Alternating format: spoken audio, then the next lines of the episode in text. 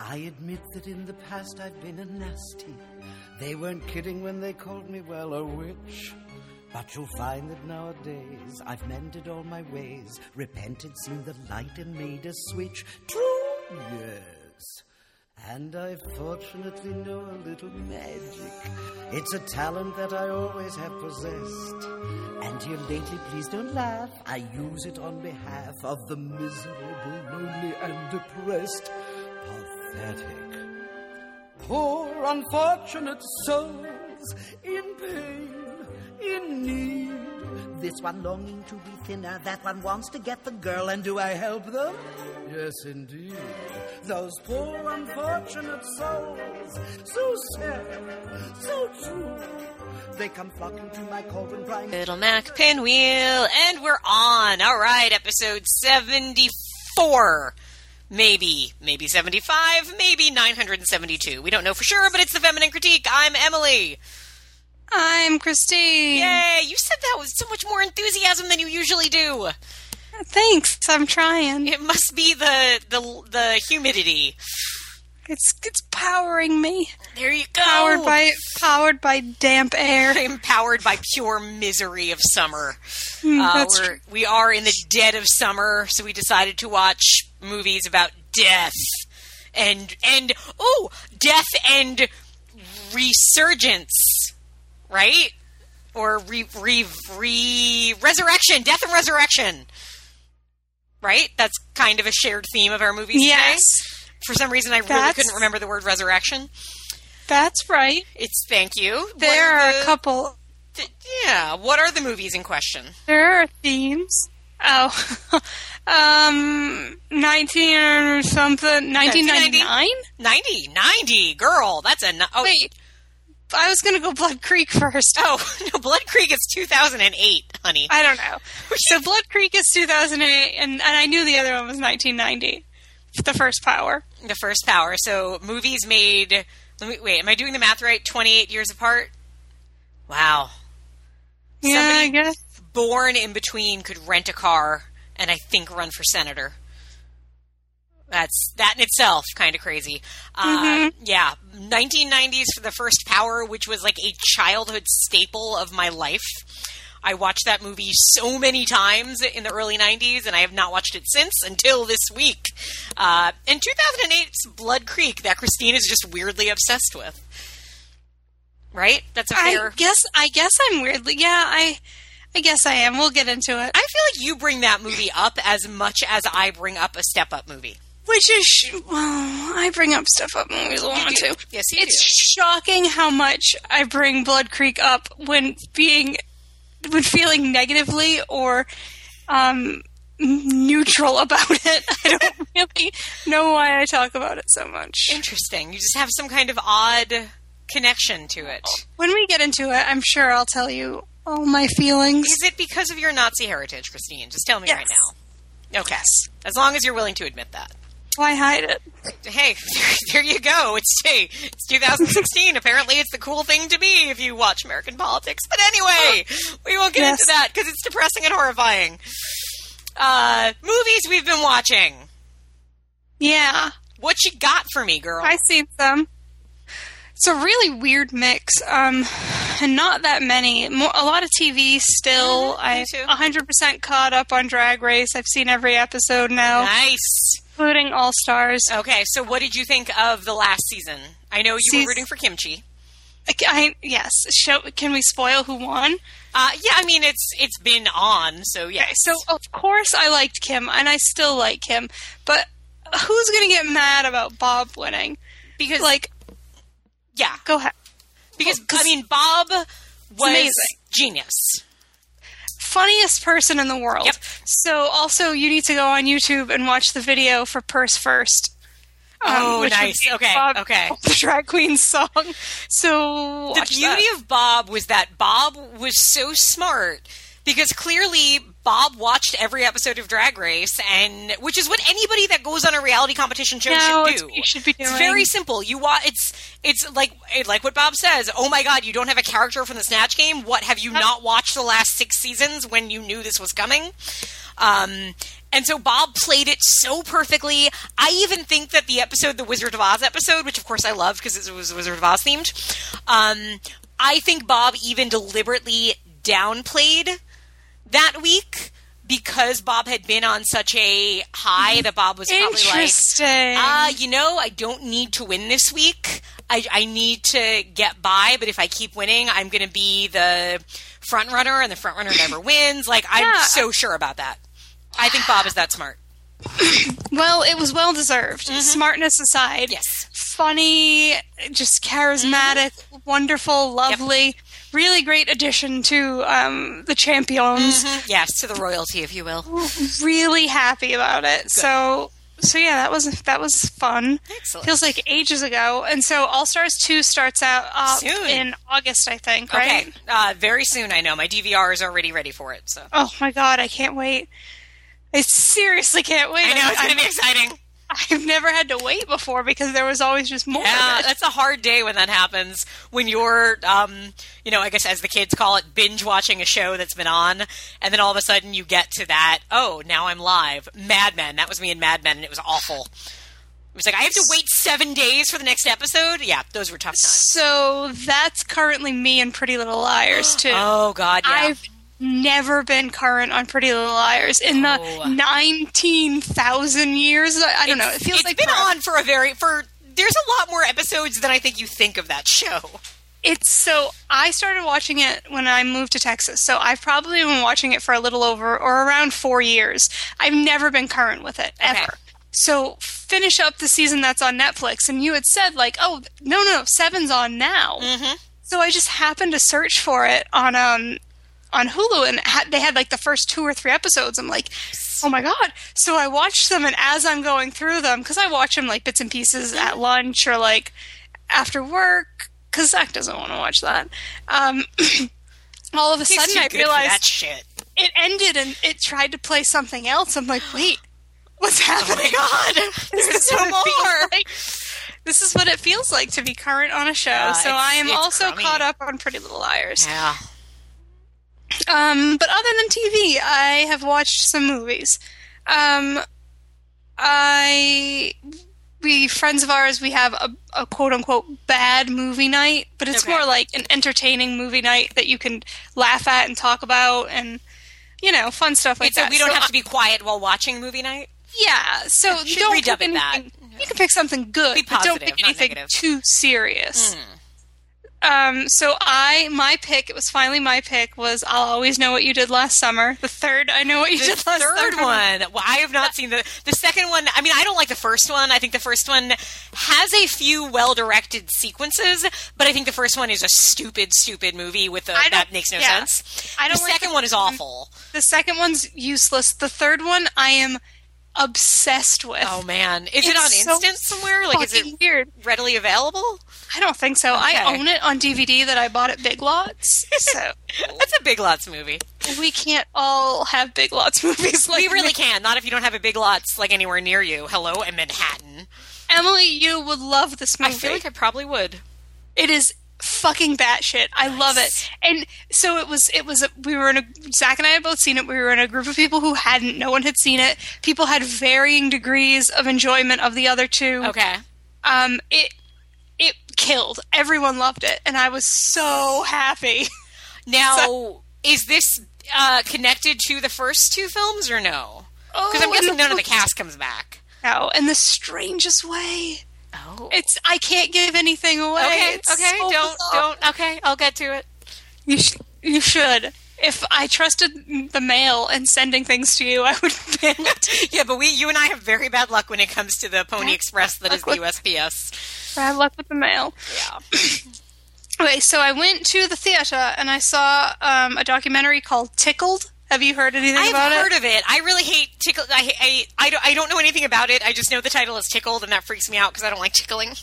I don't like tickling either. I didn't like this movie either. Ooh, okay. Is it? it's produced by like David Fincher or something, or am I crazy? Is it? I don't know. It's somebody like Soderbergh or Fincher or somebody like that. I think. Uh, I have no idea. I had very little knowledge going in. I was really afraid I was going to get catfished, like in the sense like w- of what catfish did. um, Okay. you know, like a catfish experience. But like, um, it just was really meandering, and it and it could have been interesting, but I don't feel like there was as meaty of a subject. Was there, there a lot of tickling in it? Kinda. Ugh. Okay, now. But what me. I was worried about was obviously it's about t- for anybody who doesn't know, it's about tickling videos online. So I really thought it was going to be super judgmental and Mm-hmm. really fucking shamey and like mean spirited. Okay. It, do- it never does that, but That's good. But sadly, it's never never It's- particularly. but it doesn't do anything good either. Yeah. It just doesn't shame you. Okay, that's something. That's something. Um, so, instant movie called Intruders. Um, with where is she from? I can't remember. Um, a woman that's in a lot of stuff, and I can't remember what else. But also Martin Starr, where she's stuck in a house Yeah. and she's a she has like agoraphobia and she can't leave the house even though she's getting intruded. Okay, I, I don't know this one. The poster's like a house with like weapons coming out of it, like the silhouette of a.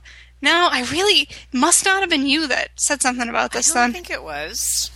Oh, I was very underwhelmed Unless I it. really don't remember, which No, I think like I, I, think might you. not have. I think you would. But um, underwhelming, you're saying. Yeah, I was. I was wanted to talk to you about it. But I, I can't remember who said something about it. Then. Hmm. Eh, I didn't really particularly enjoy it. Martin Starr was in it though, so that's fine. Okay.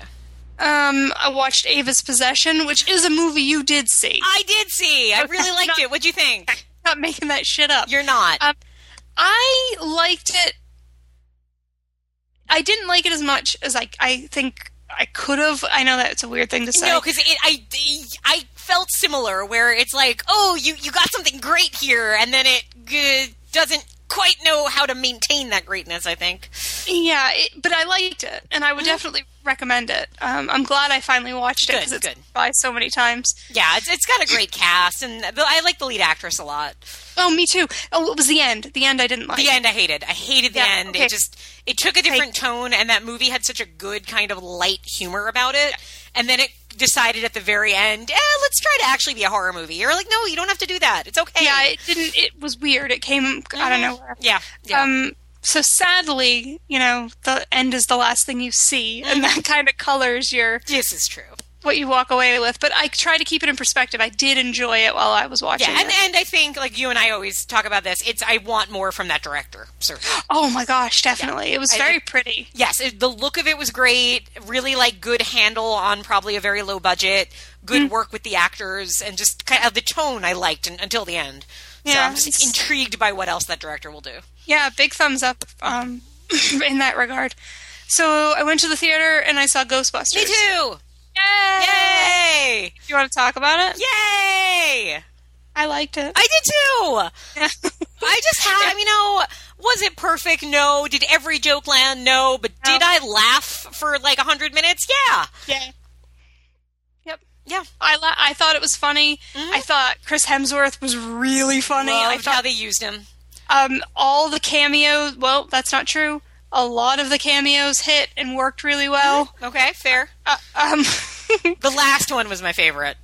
the The last two last- actually were my favorite. Okay, so okay, me too. The end So credits. There's one during the end credits, yes, and I then did- there's one at the very last scene. Yeah. So the last, so the second to last one, Uh-huh. as you refer to it, my entire theater started applauding. Yep, mine did too. Mine Didn't- was so happy at that moment. For no one else. There was no applause for anyone else. You know, it's funny now that I think about it. I feel like it was like I, we had a pretty packed theater. We went Saturday Yep. morning. Yep. Um, I don't know if it was sold out, but it was a pretty full theater. And I mean, the theater was into it. There were kids that were like, like saying things that were really cute. Like everybody was laughing. It was a really good crowd. Yeah. And I agree that the person in the final scene got applause. I don't know that any of the other cameos did.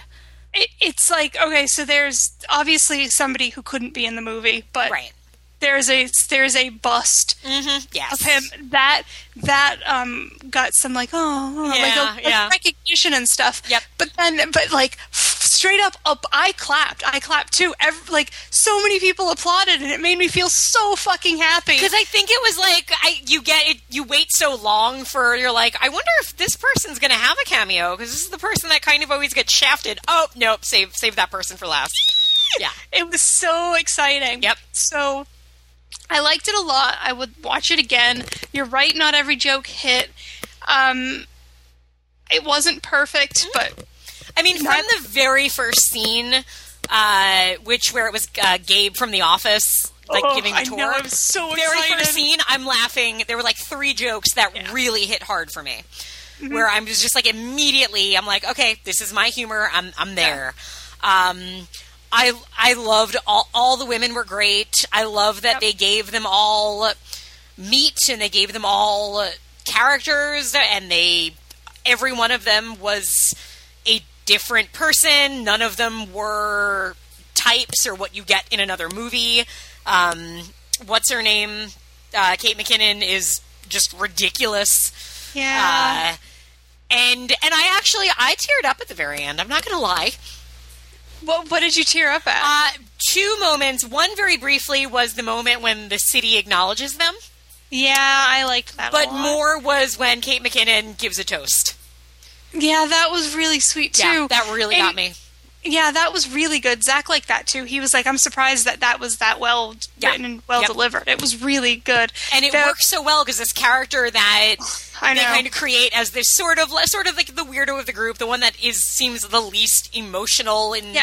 you know any capacity, and then and the way she delivers that is just so it's like no, that's she knew that character. All of them knew their characters inside and out. It's so organic in its weirdness.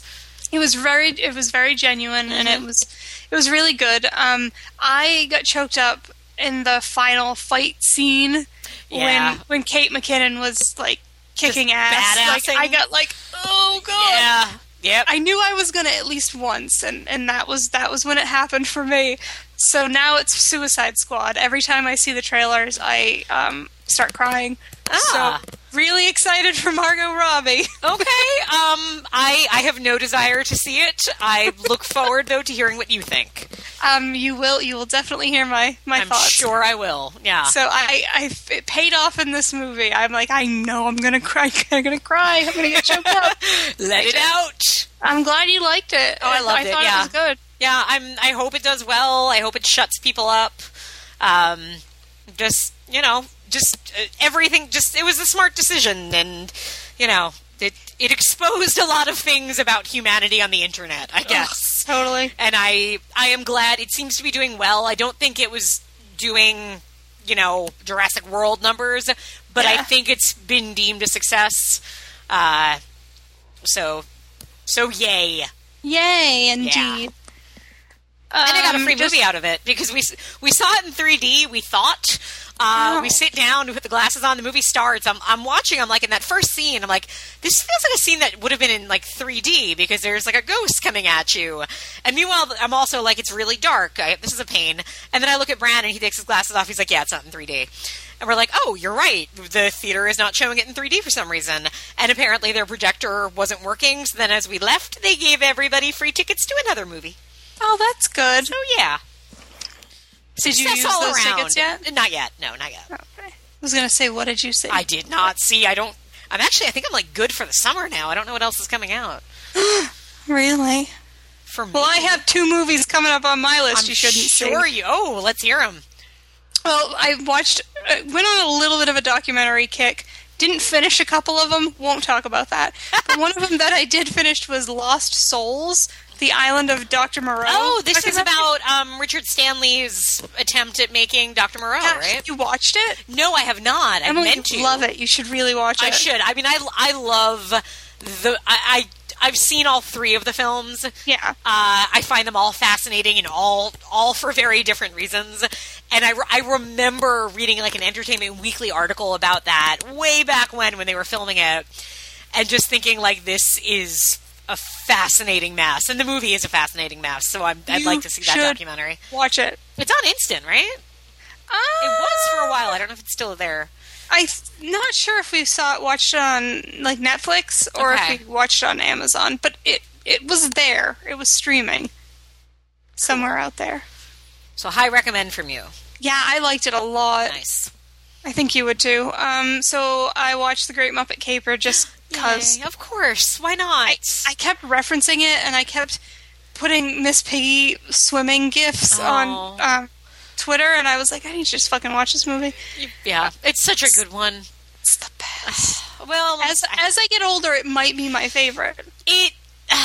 see, I think for I mean, you and me, Muppets Take Manhattan has such a very emotional, very like personal pull, but Great Muppet Caper really does have is mad is it? because it's so well done. Yeah, just the whole conceit of them being in a movie and playing these characters, but it's Yeah, it- them. it's a full movie. it's, it it feels like movie, a yeah. movie, and the Yeah. humans are so good in it. Yes. Yeah, it's a good one. It's a very good one.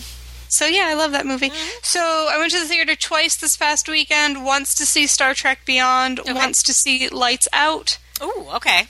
Um, Lights Out was not great. It was kind of boring. Oh, Um, Zach called it um, Babadook Light or Babadook Junior or something. I, I have heard some describe it as well. You know, it kind of attempts to do a little bit what the Babadook does, but just it's not quite as good.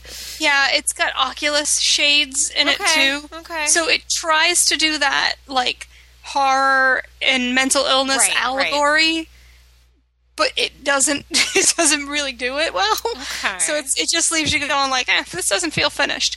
Um, but whatever. It wasn't the worst time I spent in the theater because Star Trek Beyond was. Oh, I I have not seen. I still haven't seen uh, Into Darkness.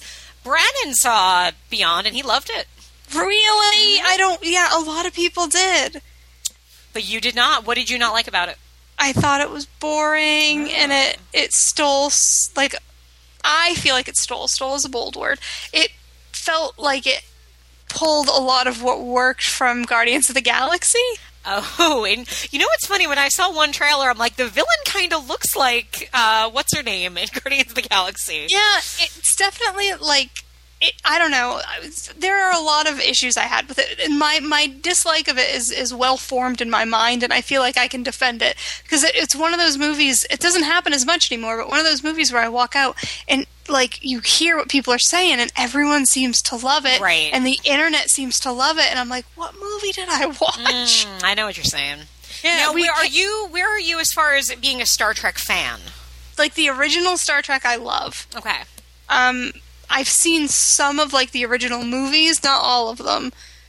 Um, ne- Next Generation, thumbs up, and then after that, I I never really followed any of them.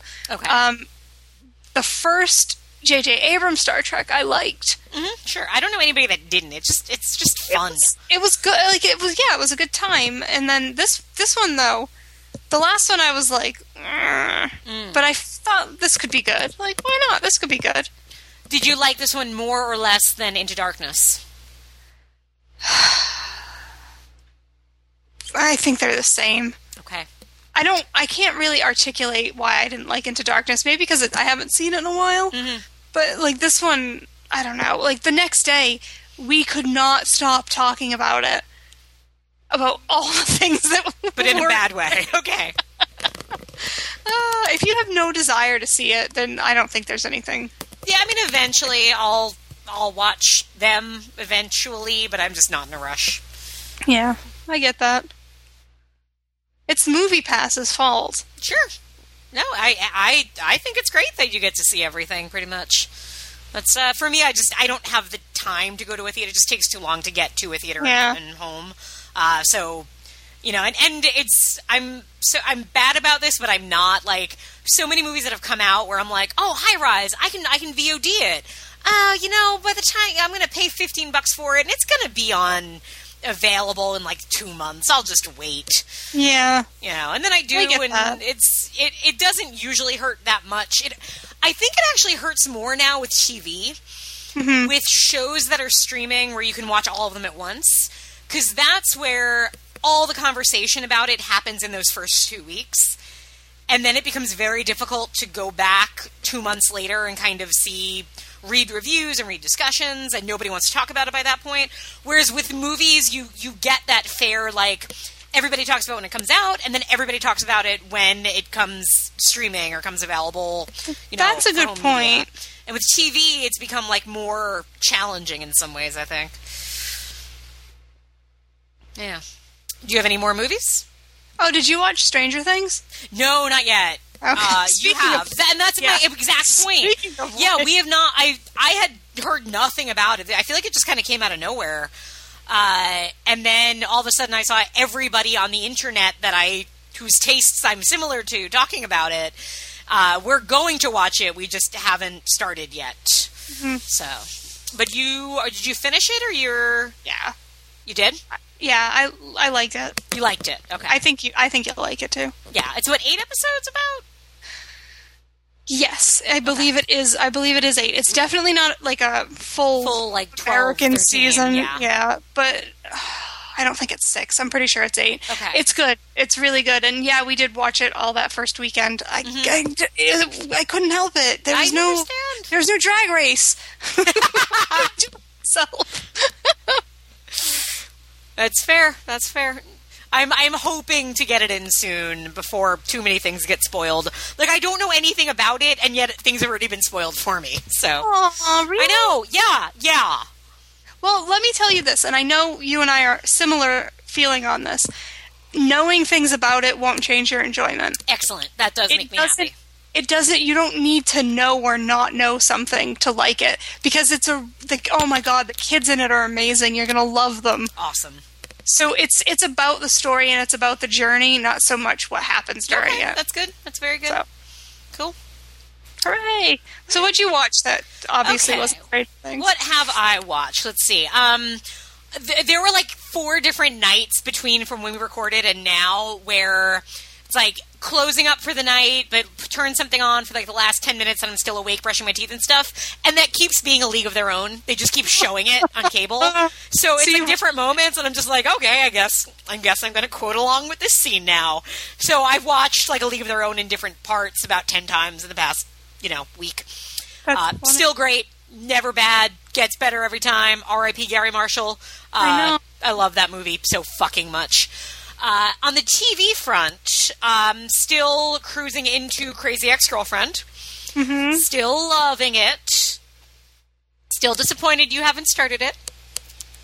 yeah i know Um, well i'm running out of things i've i've watched the whole of the internet Okay, so now you have this. It's on Netflix. Uh, love it. I'm about probably halfway through the season now, and just it it gets better. Um, the songs are still fantastic.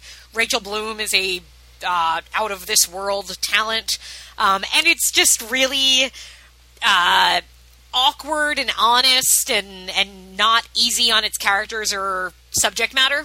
Um, and it's great, so I can't speak highly enough about it. Uh, and we finished Daredevil season two. Did we? Did I talk Oh. about that last time? no i haven't even started it Okay. Did you watch first season? i did watch the first season And you yeah. liked it, right? Yeah Yeah. I mean, I, I liked obviously not enough to start watching the second season for whatever reason. Yeah, well, here's the thing. Daredevil season one, I liked. There were things about it I really liked. Um, I thought it kind of lost a lot of its momentum towards the end, and it just didn't finish that strong.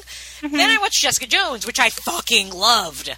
Beginning to end, I thought Jessica Jones was just near a near perfect season of TV. It was an A minus. It was so good, so kind of focused and everything.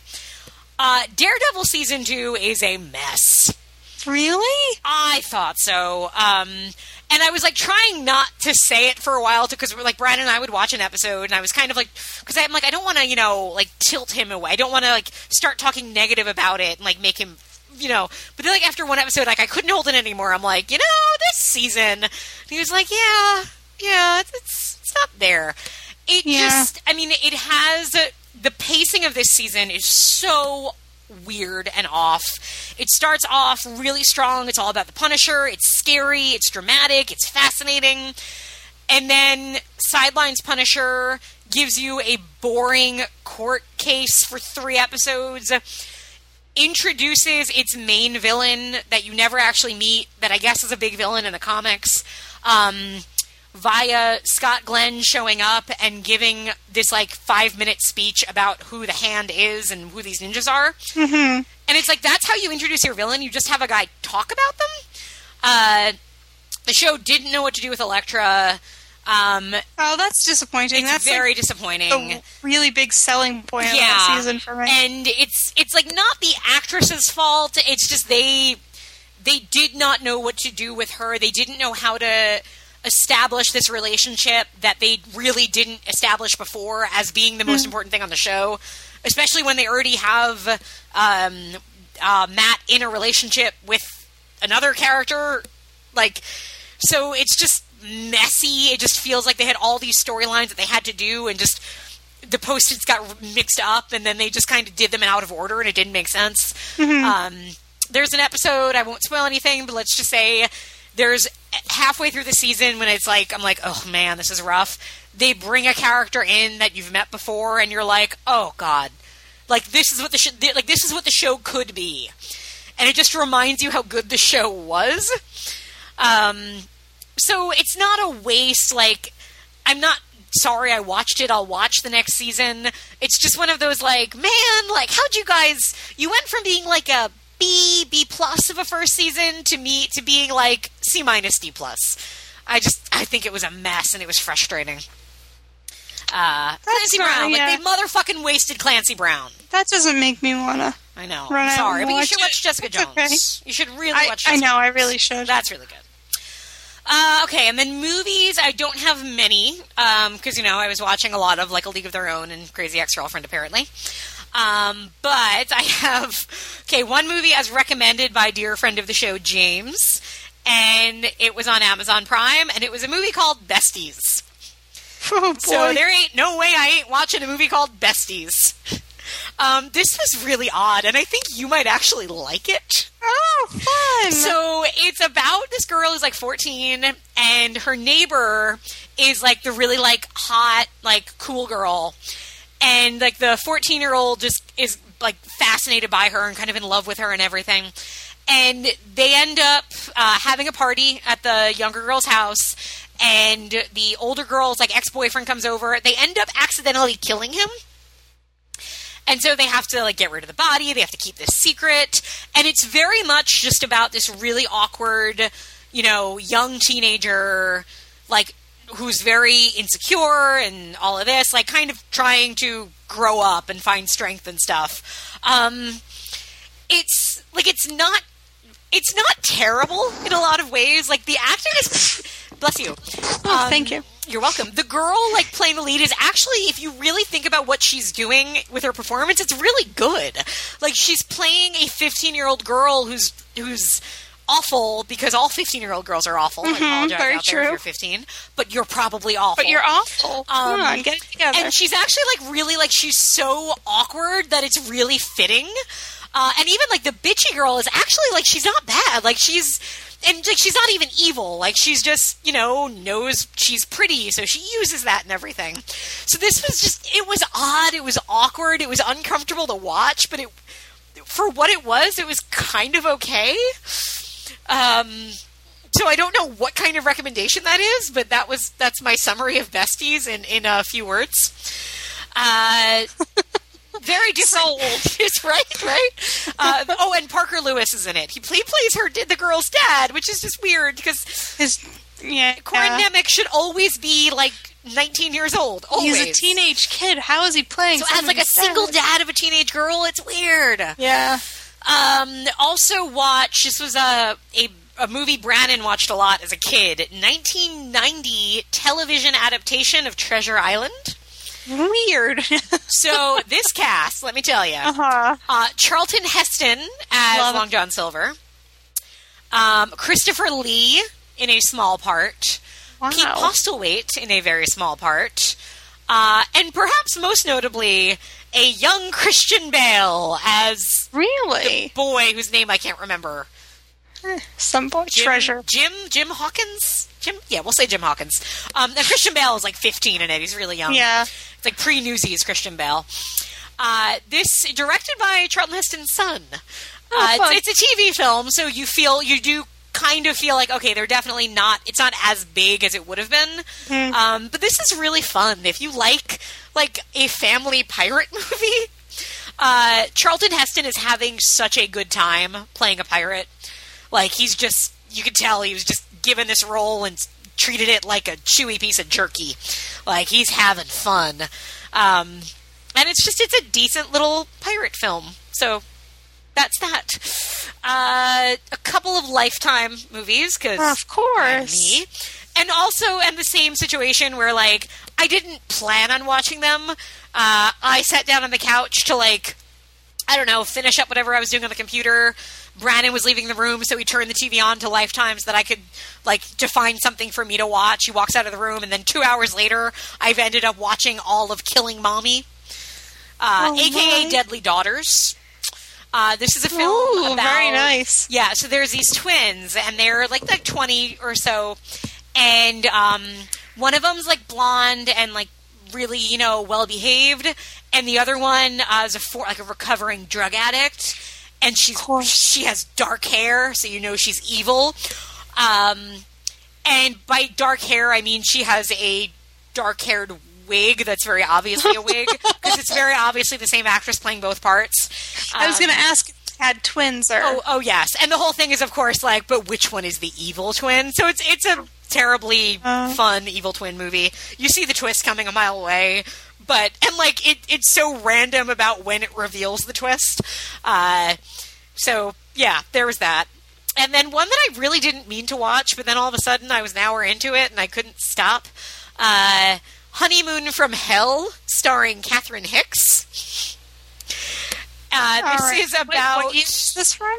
what's that? What's what year is this Oh, from? this is recent. This is a like recent Lifetime movie.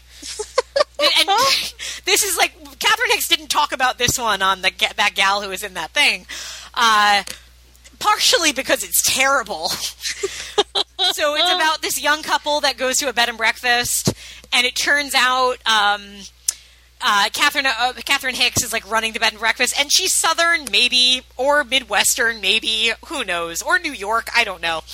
Um, but the whole thing, like the young wife thinks that like it's haunted because like these ghosts, this ghost appears and everything. But it turns out that no, her husband is just uh, planning with Catherine Hicks to kill her or to make her kill herself so that he can inherit her money. Um, it's this is really this is like one of those kind of equivalents of a lifetime Christmas movie where they film it in a week and the set looks like it's you know if you you know knock on the door it's just going to fall apart and reveal like a Christmas scene behind it. Um, but I watched it, so that. Uh, and then one more movie. This was courtesy of HBO Go. I think you've seen this. A What little is it? horror movie called Unfriended. Oh, I loved Unfriended. I liked it quite a bit. This was good. I was like, "What is that?" I didn't even understand what it was. Um, you liked it? I did. Um, I had seen The Den, and this is very similar Yes. in terms of it also is a movie that takes place on a laptop. Um, Yeah. And it's really interesting to kind of like look at it compared to The Den and what they do differently.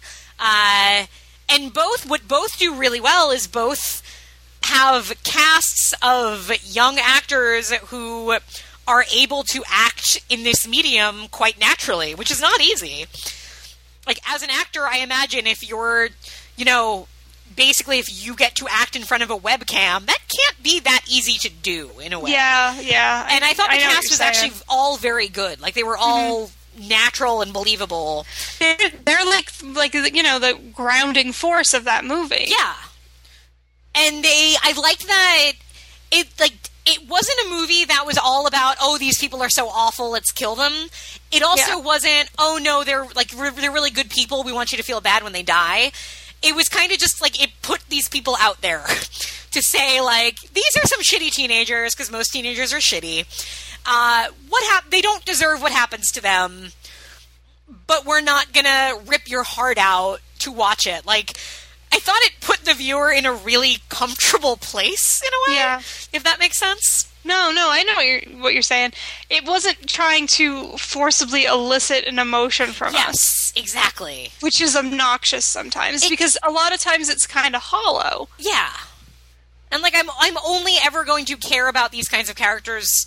You know, there, there's things you could do to make me really care about them, and I have cared a lot about characters in found footagey horror movies. For like, sure. The Den was one that actually it's, it's part of why when it ends, I felt like I really had been slapped in the face because they really do make you feel for this character and you like her and you know you are actively rooting for her because she seems like a good person.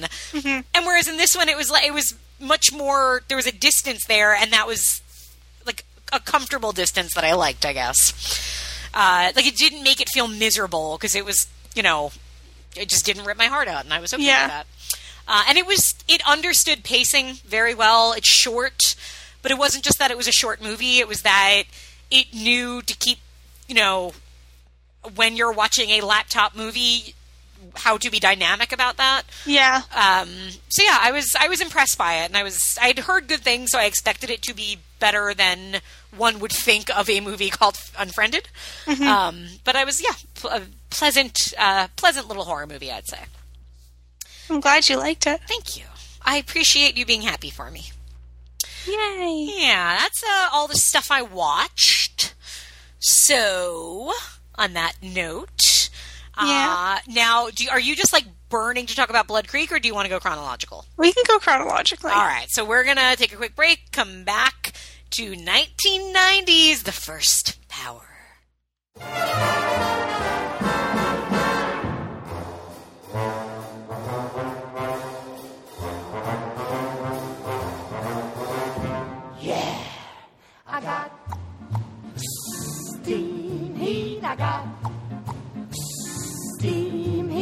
Got steam heat. But I need your love to keep away the cold. I got steam heat. I got steam heat. I got steam heat. But I can't get warm without your hand to hold. The radiator's hissing still. I need your kissing to keep me from freezing each night. I got a hot water bottle, but nothing I got'll take the place of you holding me tight. I got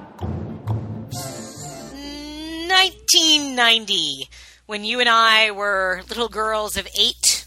Yep. uh, Robert Resnikoff made, wrote and directed The First Power, originally titled Transit, Oh, fun. because fun. it's about a spirit transiting and stuff.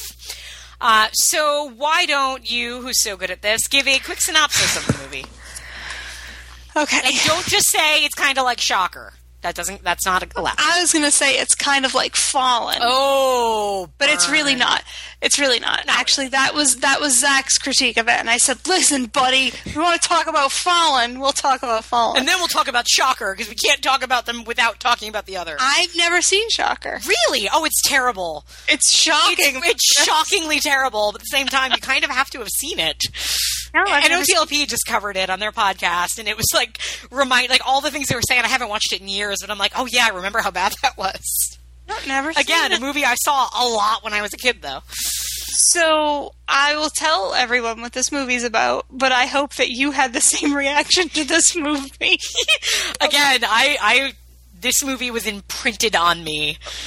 It just Okay. must have been on HBO like every I guess every two so. hours or something.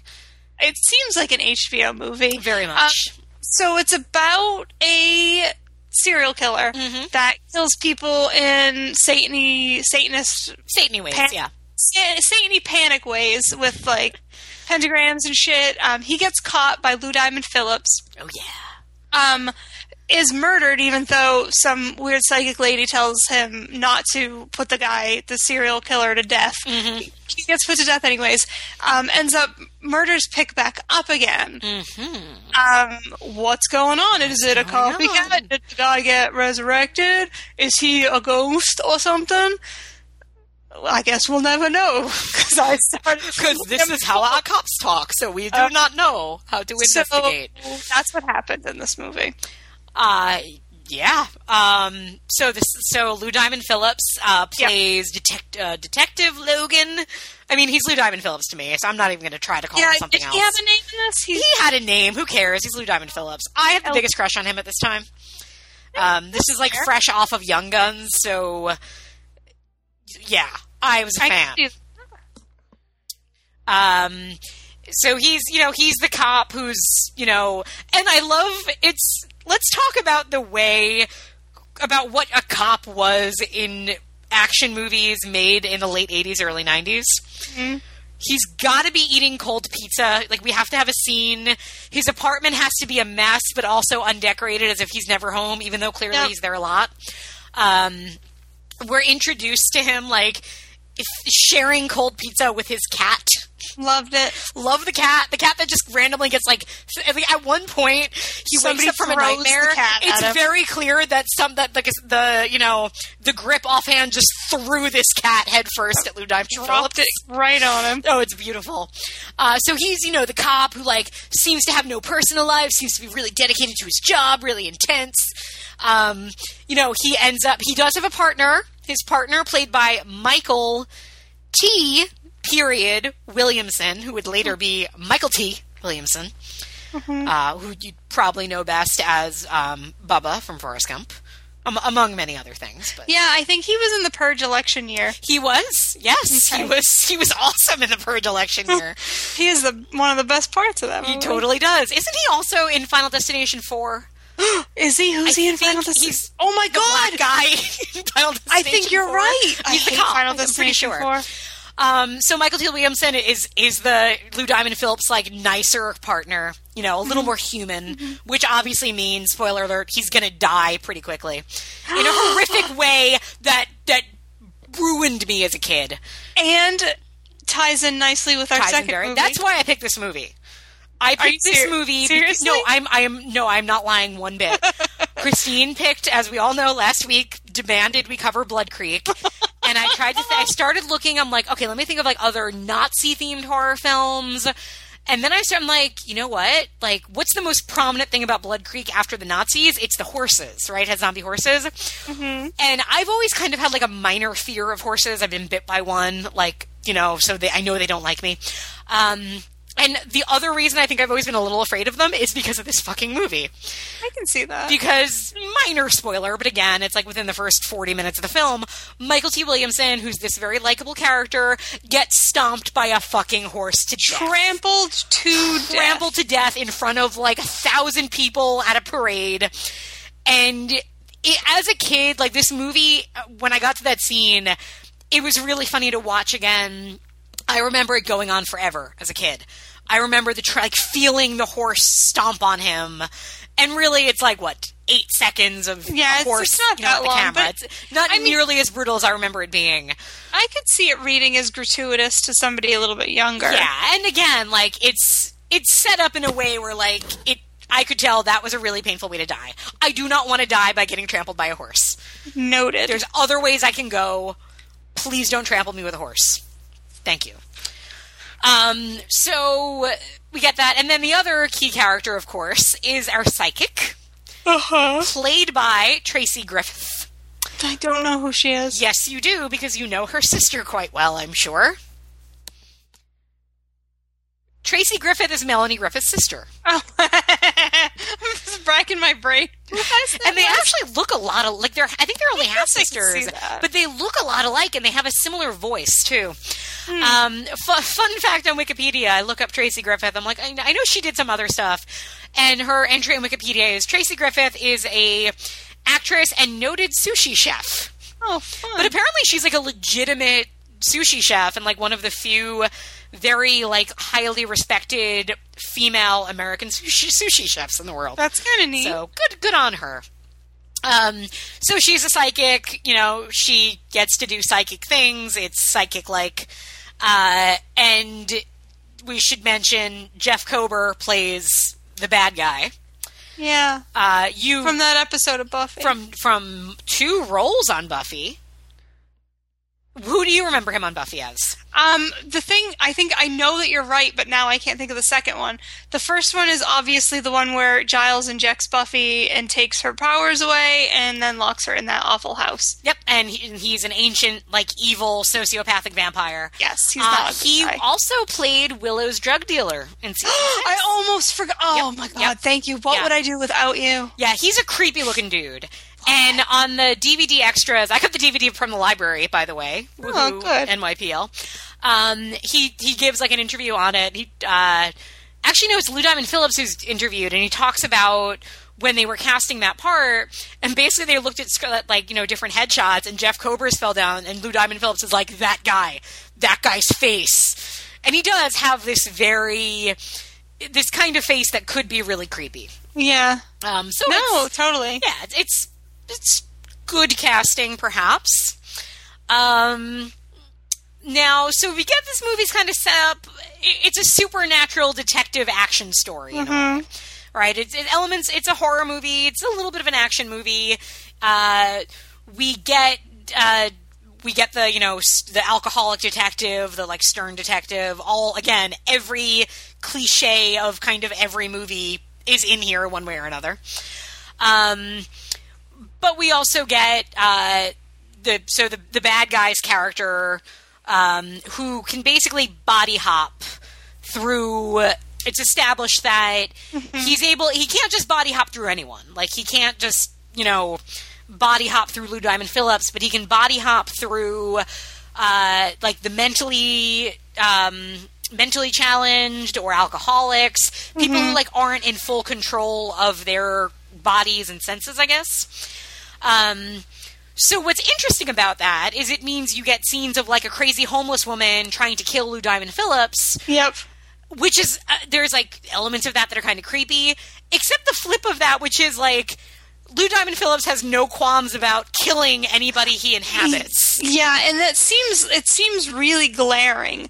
How like doesn't it? yeah, it really does. Like you go like, huh? Is this really what we're doing?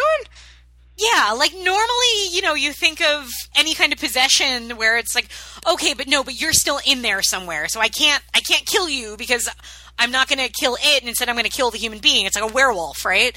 Um, and this one just has no guilt. What like everybody tries to kill anybody this guy inhabits. And granted, Like, like, as the fir- their first go to thing, like out the box. Oh, gotta kill this person, get him away from me, shoot him in the head twice. exactly. And so we get this very there's a Christian element to it. Uh, the movie opens actually on a nun uh, getting in trouble with the, the high priests because she's been talking about the serial killer and how this like great darkness is coming. Um, and they're like, no, no, no, we can't talk about that. We might end up on Geraldo if they if we talk about that, which is a very 1990 thing to say. Uh, but the whole thing kind of boiling down to so there are three powers, right? Uh, the second power is being psychic. The f- I forget the order. One of the three powers is body hopping, right? Yeah. And the other power is um, Resurrection. Resurrection. right? Yeah. So the whole thing is like this guy is going to achieve all three of those things and be resurrected. Like, and the only thing that can stop him is this um, magical cross sword that for some reason this church in Los Angeles has. Yep. Uh, all right, so I, I'm talking a lot about it because I find again there's so many things in this movie that I find fascinating. Um, let me ask you: Did you notice anything with some of the stunts? Did anything stand out to you? No. Did I also wa- if it if if I also watched it on YouTube. Okay So the quality was garbage. that I'm that might have helped it in some ways. so were the were, was it really bad? See, I am not, and I've said this before, like, I don't consider myself the sharpest eyed viewer. Mm-hmm. Like, I don't catch, like, visual mistakes or things like that. And there's a lot of, like, big stunts in this movie, and they don't look There, bad. there really are surprisingly. Yeah, and they talk a lot about that on the special features, like how some of those stunts were huge and were like the, the scene where um, I forget which character it technically is, but it's you know it's uh, Jeff Kober jumps from like a giant building. Like that was a like a stunt And man lands made on this his feet. yeah, a stuntman Yeah, made this like 30 foot jump with a harness. Now, it's impressive, except, and I don't know if it was just my DVD or what, I could see the harness on my DVD. And there were so many moments where I could, it's, and it's to go back to Buffy, like season two of Buffy has some really poorly coiffed stunt doubles Yeah. right? Like there's a scene where Buffy is fighting um, I think like Angel, and he has this like giant receding hairline. If and you don't even have to pause it to see it. Like it's very clear that's not David Boreanaz. There were so many moments like that in this one, where um, like the scene where uh, Jeff Kober first breaks out of his gas chamber. It's like there's a scene that's just like that's not Jeff Kober. Um, all the scene, the car scene. There's a big car chase scene where Lou Diamond Phillips and Tracy Griffith and the crazy homeless lady that's possessed Yeah. all in a car together, and like the car is driving, and you just see that it's that the person driving is so clearly has this gigantic wig meant meant to be a Lou Diamond Phillips wig, but it's not. Um, so I don't know if it was just me happening to like I ate my carrots that day and saw things clearer or what. Uh, but some of that stuntness did not work well. Yeah, I, we watched it on the television on YouTube, so it Oh. was really blown out. Yeah, so you get that kind of blurriness to it that probably Yeah, saves a lot of it. It, it already wasn't the best quality, and then you put that on like such a large screen. Yeah, we had um I had the scene on towards the end where, you know, Jeff Kober jumps out and Brandon like he emerges from a fire and Brandon looks at it he's like, "Is he wearing a Michael Myers mask?" and it kind of just looked like, yeah, we did, they didn't know what to do there. So, you know what? It'll just be for half a second. Nobody's going to notice. But my husband did, and he wasn't even watching the movie. That's funny. Yeah. Um, so tell me some of the things you thought about the first power. Um, I thought it would have been a great episode of television. Okay, for like what kind of show? Um, I don't know. You could go like a supernatural show, Okay. like like a a Charmed, Supernatural? or yeah, something something that already has like supernatural undertones, or it could be like the Halloween episode of like a, a totally like non supernatural show, Okay, I hear like the saying. Halloween episode, Of, like NYPD Blue. Jordan. Yeah. Nice. I went crossing Jordan, you and NYPD. but you, you know what I mean? Like, it it had all the trappings of something really awesome, mm-hmm. but it was so boring. it really was like what? And then like the the the the murder. And sometimes I was really confused why people were choosing to do certain things. Like, why are we doing that? Also, the poor police work and like going into the psychic's house and Oh, yelling oh there her. are so many. Like, there's no such thing as a warrant in this movie.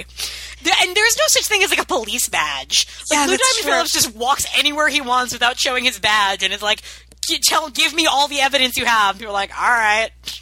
Oh, oh, oh, and then the reveal, I guess. Because we always know that there's something not right going on. So it's never like a twist Right. or anything. But like the reveal of like why he is the way he is. It, I you know what I'm getting at? I do. You know what's really funny? That's the scene with his mother, right? yeah. Yeah, I had that scene on, and the like. I, it was really hard to hear this movie. Like the vol- I couldn't get the volume all the way up, and the subtitles weren't on, so I don't actually remember what the reveal is. Oh, should I tell you? Yeah, go for it. Okay, so he is the product of incest. That's right. Yeah, his, yeah, his grandfather molested his or raped. Right, his mom. Right, right, right, right. And there he was. And, so, yeah. so like that explains it, I guess. so because no other man had ever been born of incest. that's what happened. He's like the Antichrist or something. Because the yes, that's that's how it works. That's that's it. yeah. Uh, now, di- didn't there's um it's, uh, one thing that like some of the the dialogue is is not that great. Um, I wrote this line down, and I don't know if I wrote it correctly because it sounds so awkward when I look at what I wrote. But at one point, I can't wait. uh, so Tracy Griffith and Lou Diamond Phillips go to a bar, and um, or no, she kind of says, "Pull over. We're going. We, we we have to go somewhere." And she walks into a bar, and Lou Diamond Phillips says to her, "You should have told me these were the spirits you were looking for."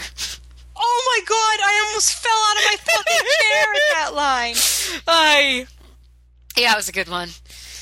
Seriously. And of course, like then they do the, like the other thing that's that I like a hate. dad joke. It's such a sad joke. And they do that thing that I hate seeing in movies where they like because you know they sit down. Obviously, they're going to have something hard. They're not going to you know have beer, and it's like scotch. and they like drink it as if it was seltzer. Who the fuck can drink scotch like that? You don't drink scotch like that. You sip scotch, otherwise you throw up everywhere. Not talking from personal experience at all. That's funny. Um, but yeah, that line made me happy. Um, the the constant just walking into places and lying about being a cop and then not saying he's a cop and then not You saying know- a cop even though he is a cop. Yeah, entering um, Tracy Griffith's home with no warrant and no reason to go in there. And then he's like straight up shitty to her. He's such a dick to her in the beginning. Oh, as he like goes through her personal files basically Yeah. um the uh oh the oh he does do one thing i really like in the like early scene where he's having kind of a fight out shootout with um with jeff kober he does the thing that like would be my go-to in a in a in a big fight like this which is he hurls his gun at the guy oh, he throws it right at his head, right right? in his head i'm like that's a good move because guns are heavy man That Yeah. hurt. Oh, my head. That's what he would say. Uh, this movie uh, did so. There was this period of time, you know, like when you watch enough movies at once that all have like that one weird visual tie-in. Uh, something I learned at a very young age, aside from to throw a gun at somebody's head if I'm out of bullets, if you're ever having a hand-to-hand fight with somebody and you're rolling around, oh, and you're on a cliff. Do you know what I'm going to say? No. It's a what? very simple rule, Christine. And I learned it from this movie, and I learned it from Masters of the Universe, and probably several more. But these are the two that like really instilled it in me. If you were ever rolling around with somebody on a cliff, fighting them, what position do you want to be on? Do you want to be in the bottom or the top? the bottom Always the bottom. because it will end poorly for you if you're. It will always end poorly for the guy on top, who you all you have to do is basically kick and push up, and they'll magically fall They'll into just- a vat of flammable acid. So okay, first of all, what? Second of all, the fumes would have killed them if. Thirdly, they they took cover on a grate on like a grated landing. That fire fl- like shot up. They would have been scorched to death.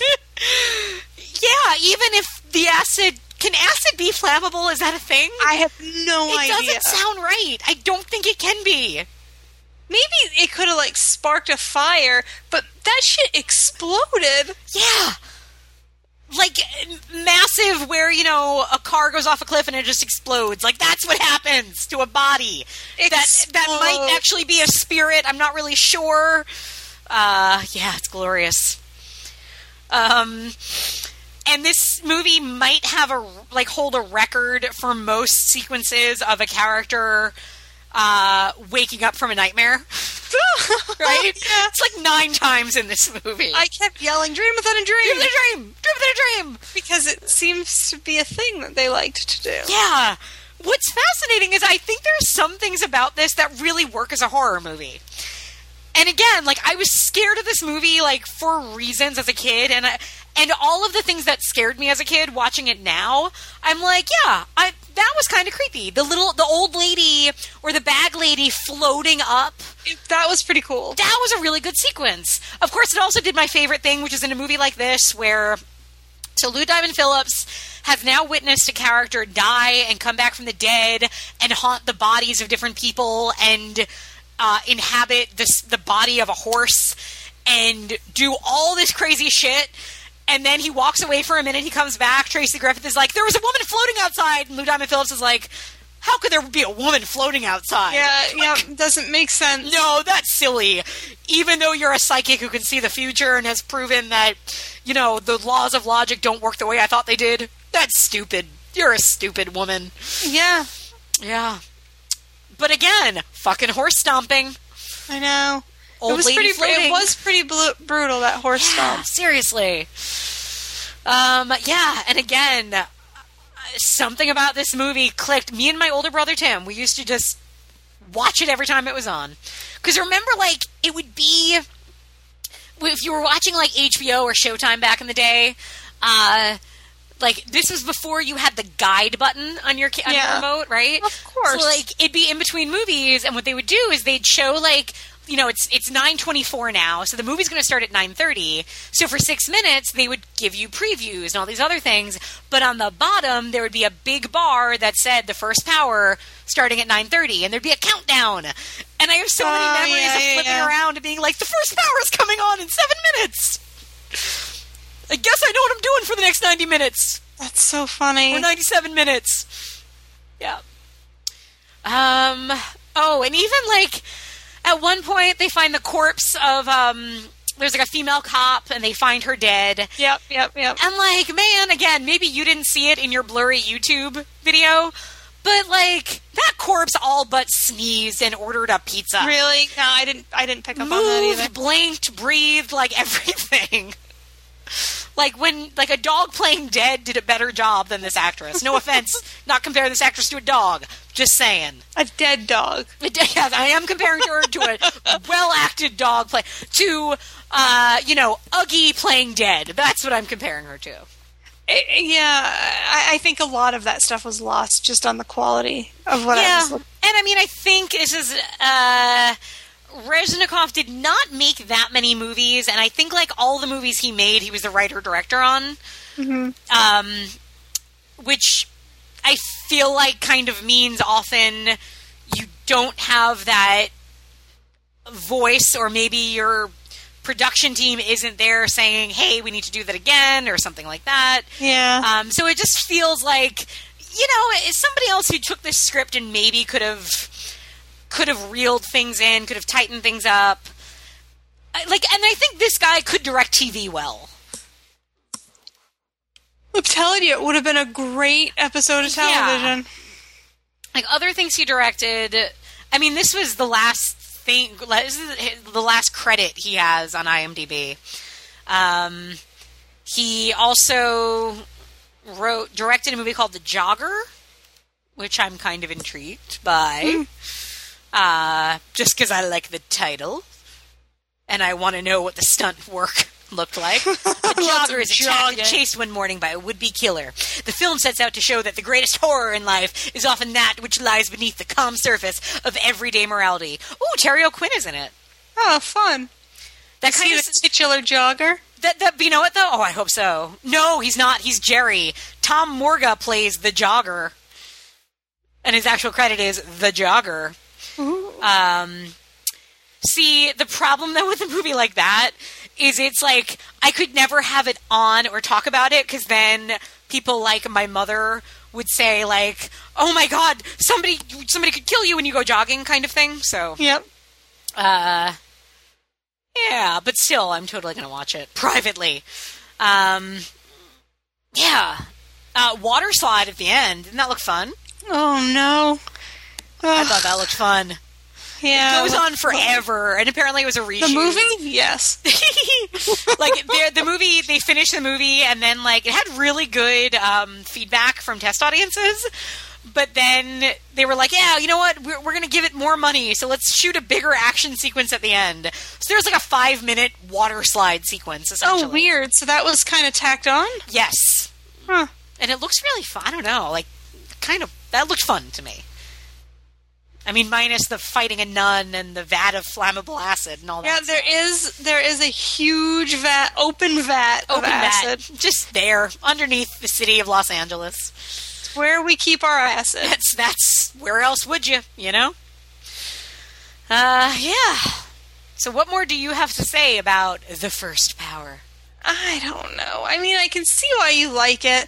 You you like procedurals. I mean, there is an an an occult angle.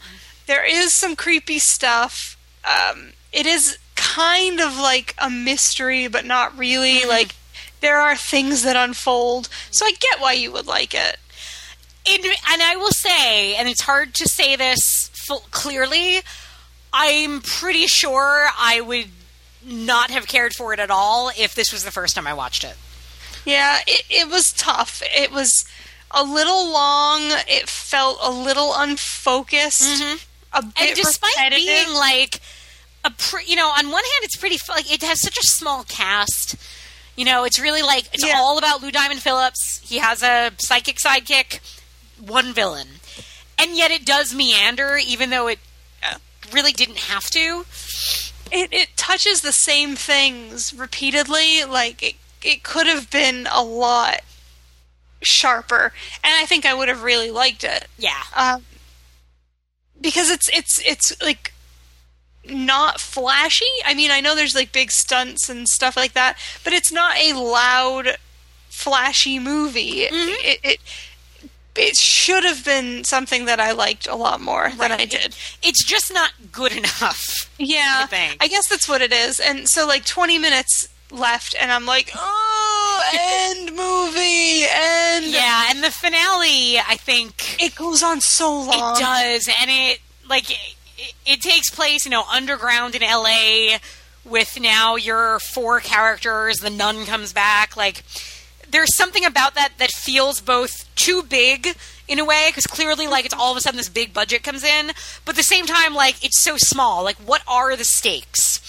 If he comes back, does he That's a good point. does yeah. he open a portals of hell down there and there's nobody else around so is it just that these three people are going to die like you know it's an odd choice of scale i guess for the end No, that's a good point. yeah and apparently the the final ending was done in a way so that they could do a sequel that like it could set up a sequel very easily uh and this was a movie that didn't do well in the theaters but did have like a big life on home video and mm. you know I can on- see that. It's yeah. very of the time, Oh, and I don't mean that in a negative way. no no it's just i mean this blatantly feels both not just in like oh because look at what tracy griffith is wearing like satin mm-hmm. like genie pants it's more just the the tone is very ni- very early 90s i think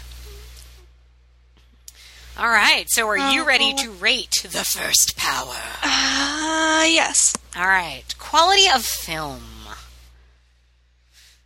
I'll go 5.5. Yeah, I was gonna do six. Yeah. I I, mean, actually don't think there was anything like particularly wrong with it. Yeah. Yeah, I think it's just not that well paced. It's it's messy, um, but it there's a lot working for it. So I think it's objectively just as a movie. I think it's very average. I guess. Yeah, Uh, quality of life. It's a very hard one for me. Yeah, ten.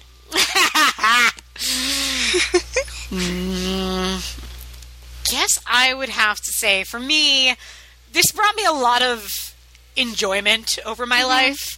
Uh, was responsible for some scares, if you will.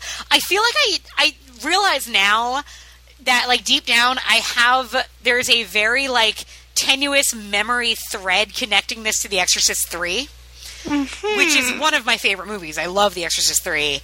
And I think I watched them both probably around the same time and they both have their very very heavy christian religious horror which Yeah. as a kid would have been very scary to me because christianity and being a little kid that had to occasionally go to like church and like catholic class that was everything about that was terrifying um, so i think there was like some of that in there that probably like built with it to be like oh god uh, god is scary kind of thing Yeah. um, so quality of enjoyment of life and such i'm going to go with a seven Really? Yeah. Wow. That is that is awfully high. well again like this, No, I this brought it. me a lot of joy over my life i know it did and i feel like it probably whether i knew it or not led to me watching a lot of other movies of this ilk. Probably. Yeah, I can see that. Like I said, it's very you yes very in much a lot of ways. Yep. Um, so I give it a four. Okay that's reasonable Um, it was not the worst thing that you've ever made me watch. I'll have to think about what that actually is. And see, you know, I mean, to me, the answer would be Supergirl, but I know you're gonna, your answer is gonna be something like um, a chorus line. Oh, that one was really bad. You, you know, I thought I liked you. I'm not gonna send you that giant block of ice anymore, like I promised. Damn it! I have rescinded. I'm gonna see if I can still cancel it right now and have them refund me. I deserve that. All right, so that our friends was the first power. Apparently available on YouTube.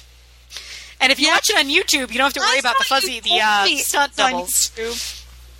Say that I again. thought I thought you were the reason I knew it was on YouTube. I might have said it might be on YouTube.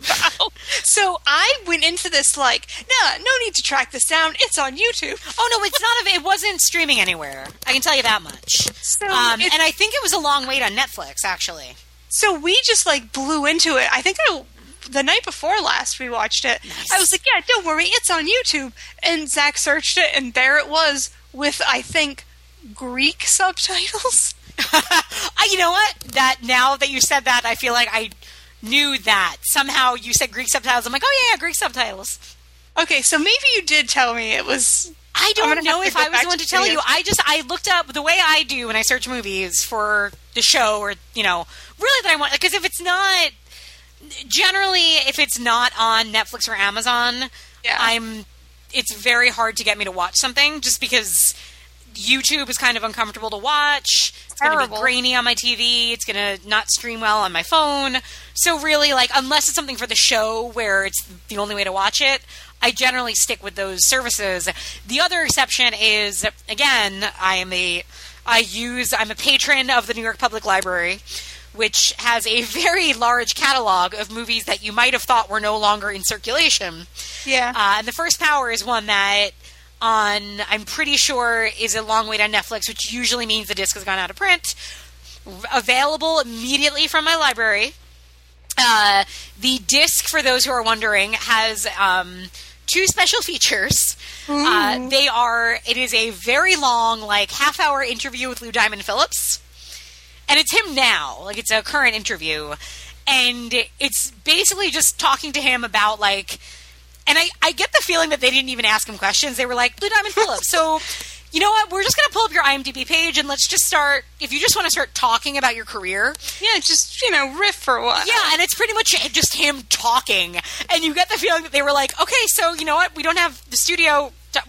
We're done, Mr. Phillips. We're, Mr. Phillips, we're done." Because he just keeps going, like he's, you know. And I've always liked him. Um, he se- he seems very like just enthusiastic about his career, and Yeah. some parts more enthusiastic than others. He talks pretty highly about this film.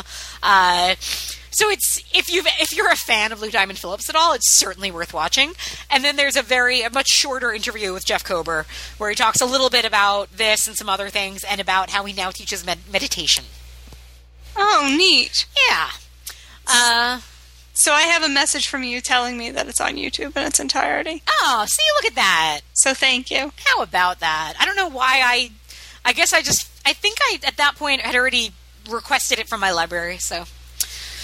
Yeah. All right. That is the first power. You can watch it on YouTube with Greek, title, Greek subtitles. Everybody. Uh, how about we take a break? Yeah. uh, come back, um, find, you know, dig through our West Virginian farms so that we can find the Nazi rune stones and Yep. talk about Blood Creek. If I had a fine white horse, I'd take you for a ride today. But since I have no fine white horse inside, I'll have to stay and empty all the chamber pots and scrub the paws and such. But what's that to do on a fine white horse? It seems to me not much. If I had a wooden boat, I'd take you for a sail today. But since I have no wooden boat, inside I'll have to stay. And What? bash and kill the mice. So, 2008, uh, this is our second week in a row covering a Joel Schumacher film. So funny. So, so appropriate. Uh, Blood Creek, which was originally titled Town Creek. I think I knew that. Town Creek might be the stupidest name of a horror movie I've ever heard. Yeah, it doesn't make much I mean, sense. Blood Creek isn't that much it. better, but Town Creek. Oh my god, do you want to go see that mo- that new scary movie this weekend? Dude, which scary movie? Town Creek. No. it Uh, no, it sounds stupid. Right? Like, no, I think I'm rather watch Tickled. I don't know. Uh, so, Blood Creek. Directed by Joel Schumacher. Script by David Kajganich, who Mm-hmm. also wrote The Invasion which is a movie we've you and I have talked a bit about. A movie that. I like, I think. And I, I. I, I want more from it. Um, but I think there's good ideas in it. Now, I say written by David Kajganich. However, much has been written, or some has been written, about the fact that Schumacher apparently changed a lot of the script. Mm-hmm. David Kajganich didn't like that. I don't know how much of his original script is on the screen and how much of that is Joel Schumacher's. I do not know. But this is the movie we are presented with. Christine, why don't you tell the people a little bit about what happens in Blood Creek? Okay, so it's about so we start we start on a flashback. We know it's a flashback because it's in black and white. Yes, Um, which get- not not to interrupt already, um, but it wasn't me, or was there something really weird looking about that black and white? It like it looked sepia. But not like not. I mean, there was a way to do like sepia or se- sepia or sepia. I say sepia. I, guess could be I say fucking sepia. wrong. I could be wrong. I think R U I N is a one syllable word, so what do I know? Um, but there's something about it, like, it doesn't, it feels like they were maybe trying to go sepia, but it just looks, I don't like, it doesn't look like it's in black and white in a way. It- looks no, like it a doesn't. Weird It looks- filter was put over it. It looks murky. Like they didn't decide to do black and white until after they filmed it, and then never were able, were not able to fully adjust the color to a thing that made sense. Oh, absolutely, that's what happened. Okay, glad you agree. Continue. That's exactly what it looks like. Um, so there's this ta- this like family and this farmhouse, and then they're like they get a letter, and it's 1936, and they get a letter, and they're like, "Hey, dog." This German scholar is gonna come and stay with you. Thumbs up, and then they do, and it's Michael Fassbender, and then you're happy for a minute because he's speaking German and he's smoking cigarettes, and then Talking about comes away- Nazis. and then it's not black and white anymore and superman is there and there's the farmhouse and it's trapped in time and there's these runes and nazis and zombie horses so i don't know fuck this What's, fucking movie what's really funny is this is my second time watching it. I watched it a couple, and I feel like you've watched this so many more times. no i've only seen it twice So I watched this a couple years ago on DVD or something, and I remember not really understanding it then, and I don't know why because it's not that difficult to follow. But like for some reason, it made Yeah. no sense to me the first time I watched it. I like that And watching it this time, I, th- I guess, and I realized why. I think it's because we talked about how in the first Power, like, there's really very few characters. And I think my biggest problem with this movie is that it's like they have one too many characters. There's kind of no reason to have both Dominic Purcell and Henry Cavill. yeah there's no reason to be for there to be two brothers Yeah. they could have merged into one person Yes. And so you you get this like okay, so we know kind of the history is this apparently uh, Nordic runestone that gives you eternal life or something, and Michael Yeah. Fassbender is now like a zombie something something in the basement, and Yeah. flash forward to Henry Cavill's brother has been missing. Oh, there's his brother. His brother then says, "Oh, we have to go to this house and kill a bunch of people." And Henry Cavill is like, "Okay, all I'm right." super. I'm Zack Snyder Superman, so I have no problem with killing people." Yeah, but I'm exactly. Uh, so they do, and then it, it's a siege, which is like it, it, it's such a, an odd movie because like there's nothing overly wrong with it. As a story, it's a pretty good setup, right? Like, Yeah, it this should have been the best movie ever made. and I guess that's what the problem is. Like, it's a really good setup. Nazi zombie, uh, family frozen in time, um, siege, zombie horses. So All these things one work. of one of my I, I'm fascinated by World War II. I'm fascinated by all that jazz. I think it's really interesting when they get into like Hitler and the occult and Sure. Like all that stuff. I think sometimes it's taken on in a very big scope and it makes it it kind of makes it seem silly or or like it, you can't you can't really pin down where it fits in historically. So when you like presented with this, which is a tight, tiny story about the way Hitler's search for for the occult uh, affected one t- family, that's amazing. Yeah, and the story of the family, once you know, you kind of understand what happened, which is, oh, at a certain point in time, they they realized this man was evil. Yeah, Uh, they needed to protect the world from him, so they kept him. They kept him locked up, but had to sacrifice human beings in order to keep him there. Mm-hmm. So yes, they were responsible for the death of many people, but it was all for this greater good. And as and at the risk of, or at the sacrifice of them leaving this town, growing up, dying, all of these things, like that's a really like there's that's cool. That's heavy it's very cool. The movie that's a sub- minor subplot thread of this movie Yeah, it's strange because it's never really about that.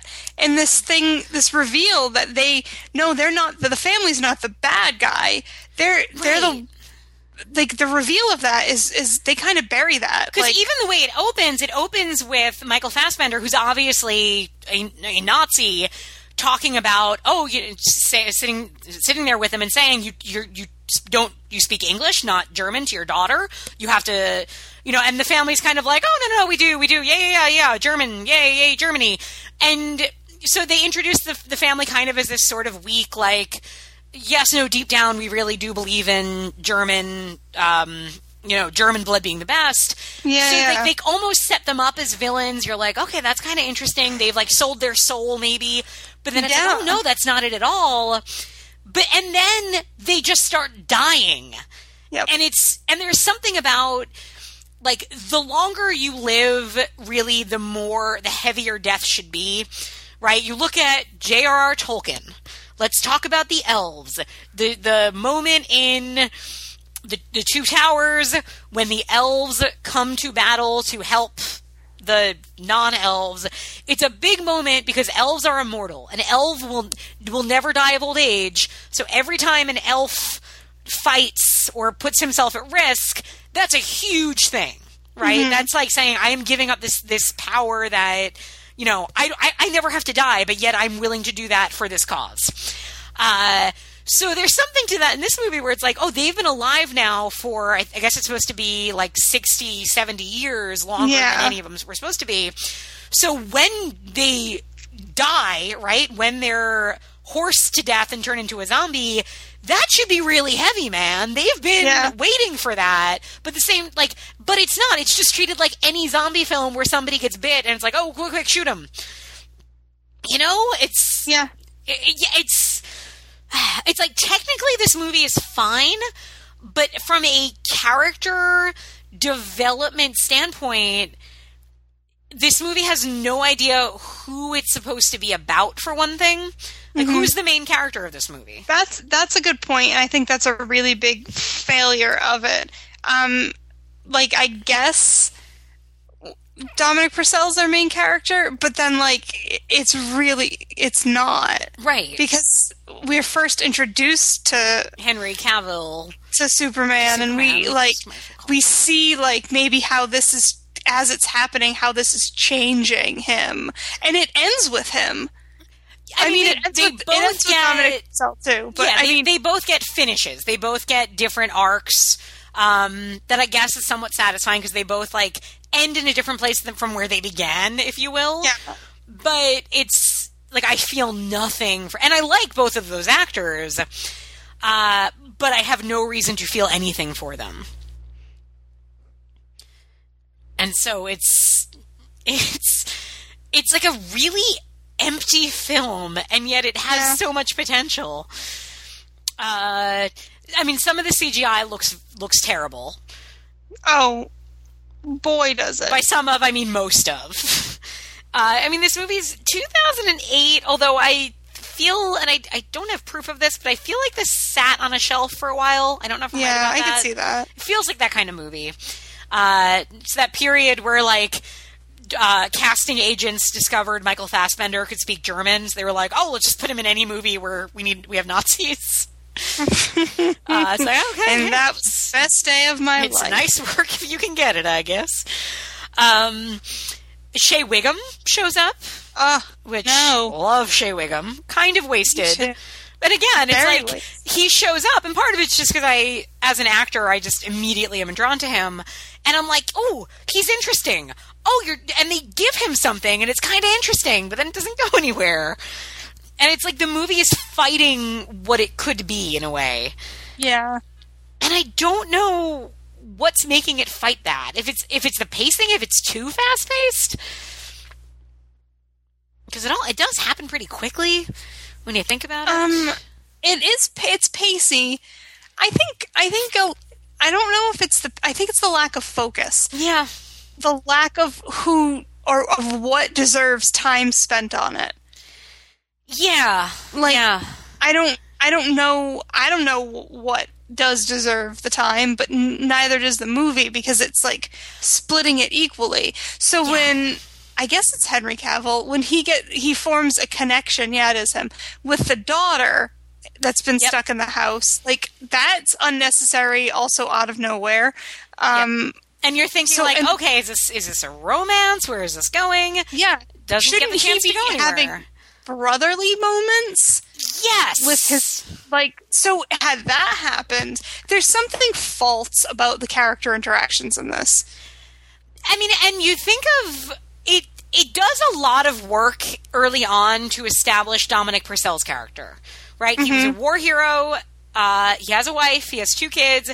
He went missing.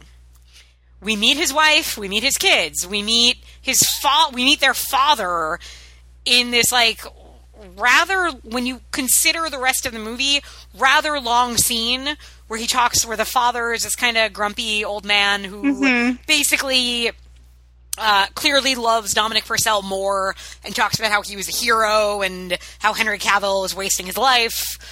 Um, which I, I mean, I guess maybe is some character motivation for Henry Cavill towards the end of the film, if you think about it. Okay, but it's like uh, there's a fair amount of meat in saying Dominic Purcell was a war hero and he's missing, and he has a family yeah and we know no absolutely we get nothing about Henry Cavill.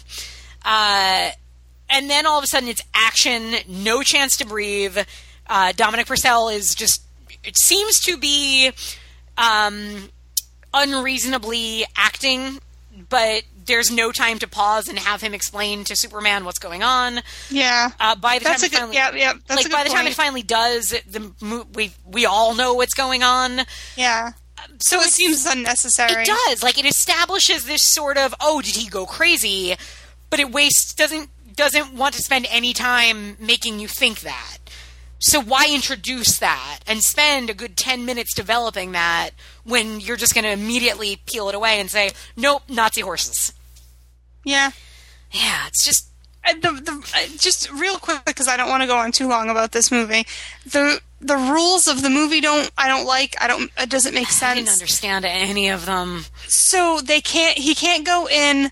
So because this they have that sign. So they sort of like Demon ru- Knight, right? Yep. They put runes up in front of the windows so and doors and stuff so he can't come in. And they also put them on the, the gate so he can't leave. So he he gets out of the basement fine.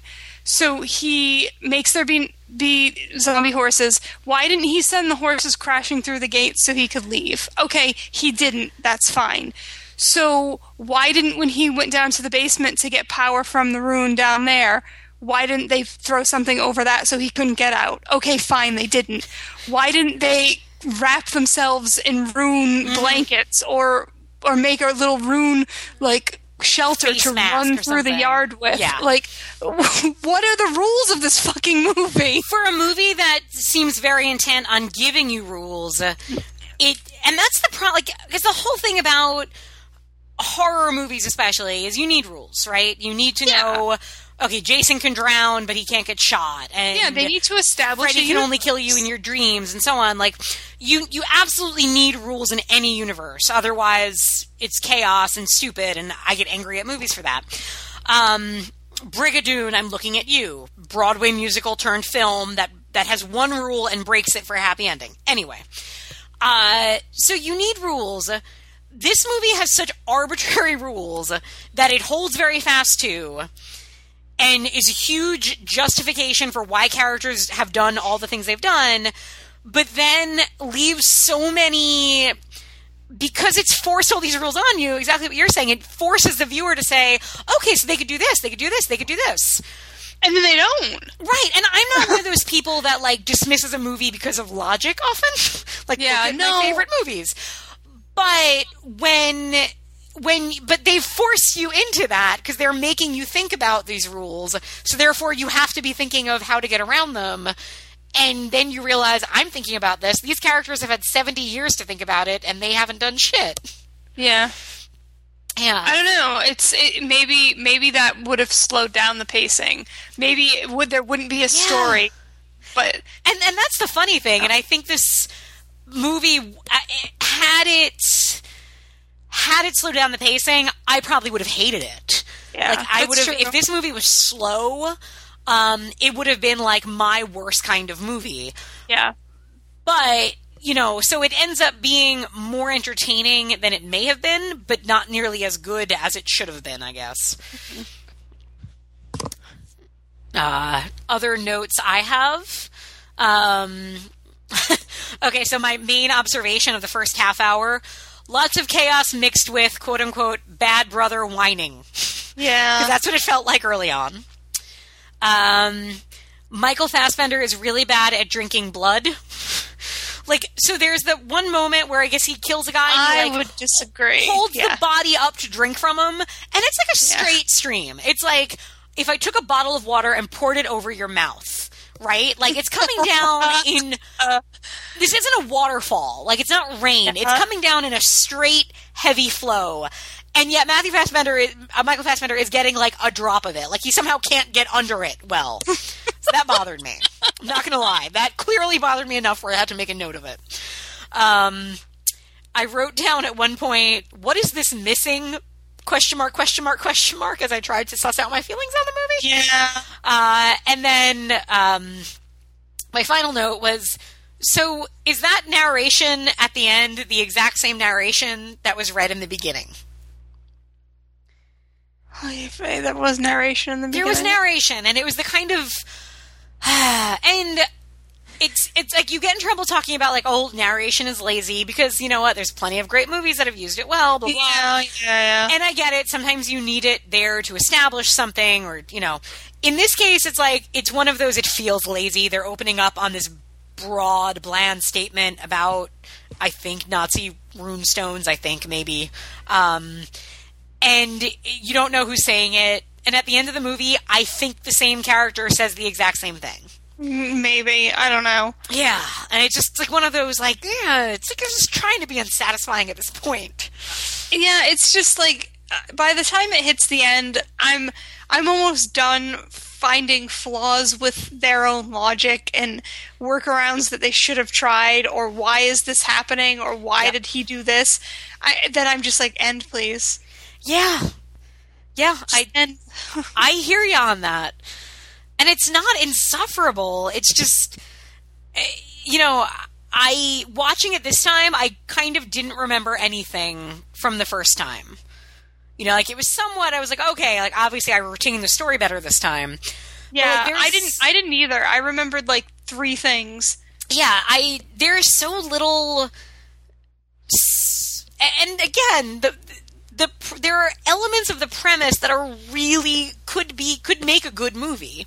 Yeah. A family that you know um, uh, blocks itself in in order to protect the world from an evil Nazi zombie. A family that kills innocent people in order to save humanity. Uh, and, and as a result, you know, a young woman who stays 17 forever. Okay, all of that's pretty good. That would be a good Twilight Zone. Yeah.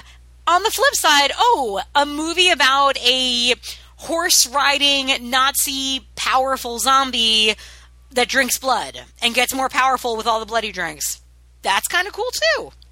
Yeah.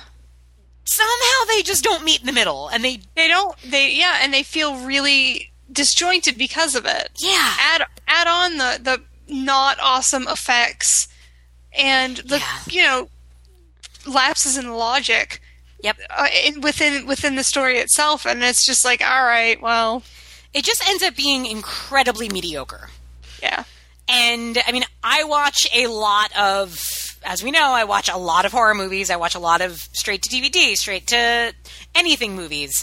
And uh, this one is certainly, you know, it's a case where I'll say, well, it's better than a lot of the shit I watched, but not as enjoyable or memorable as a lot of stuff that's worse than it.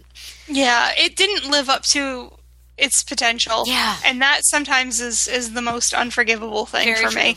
Very true. Yeah. Like, if I watch the Bratz movie, I'm not going to be like super judgmental of it. But this is a movie with decent actors, a competent most well, of the time will. director. uh, uh, in fairness, Bratz the movie has one more Oscar winner than Blood Creek. Who's in Bratz the movie? Jon Voight. Oh, well, there you go. Yeah. Okay. Didn't wait? Did Fassbender? No, Fass, Fassbender. Fassbender has not won yet. No. So one day. Once, I think. I don't know. It's just a bummer, and I hated the zombie horses just as much as I remember. I I kind of like zombie horses. It's Again, just so stupid. it's- It's, so stupid. Send the horses to knock down the fence. Well, yeah. I mean, if you're gonna have zombie horses, use them or use zombie horses, right? Or like he, uh, how many more scenes could it there have been of of him running up to a door just as they were shutting it again? About as many moments of Lou Diamond Phillips waking up from a dream. oh, and both of these movies had people marking something on a map and then making a sign out of it, or signal like Yep. a like a pentagram and swastika. Yeah. Oh, yeah. respectively. We just thematic ties right I and left. How- There you go. I, I did a good job. I called that one out. I yes, was like, you "Oh, did. look, Well done. so yeah, Yeah. So, do you have more to say about Blood Creek? I don't think so. I'm glad I rewatched it to you know solidify my feelings. Yep. It was an interesting. Yeah, I, I am too because I just felt nothing about it the first time, and I still kind of feel nothing, but I understand why I feel nothing now, oh, very deep. and I think that's important. very very touching. Yeah. Uh. Okay. So, quality of film.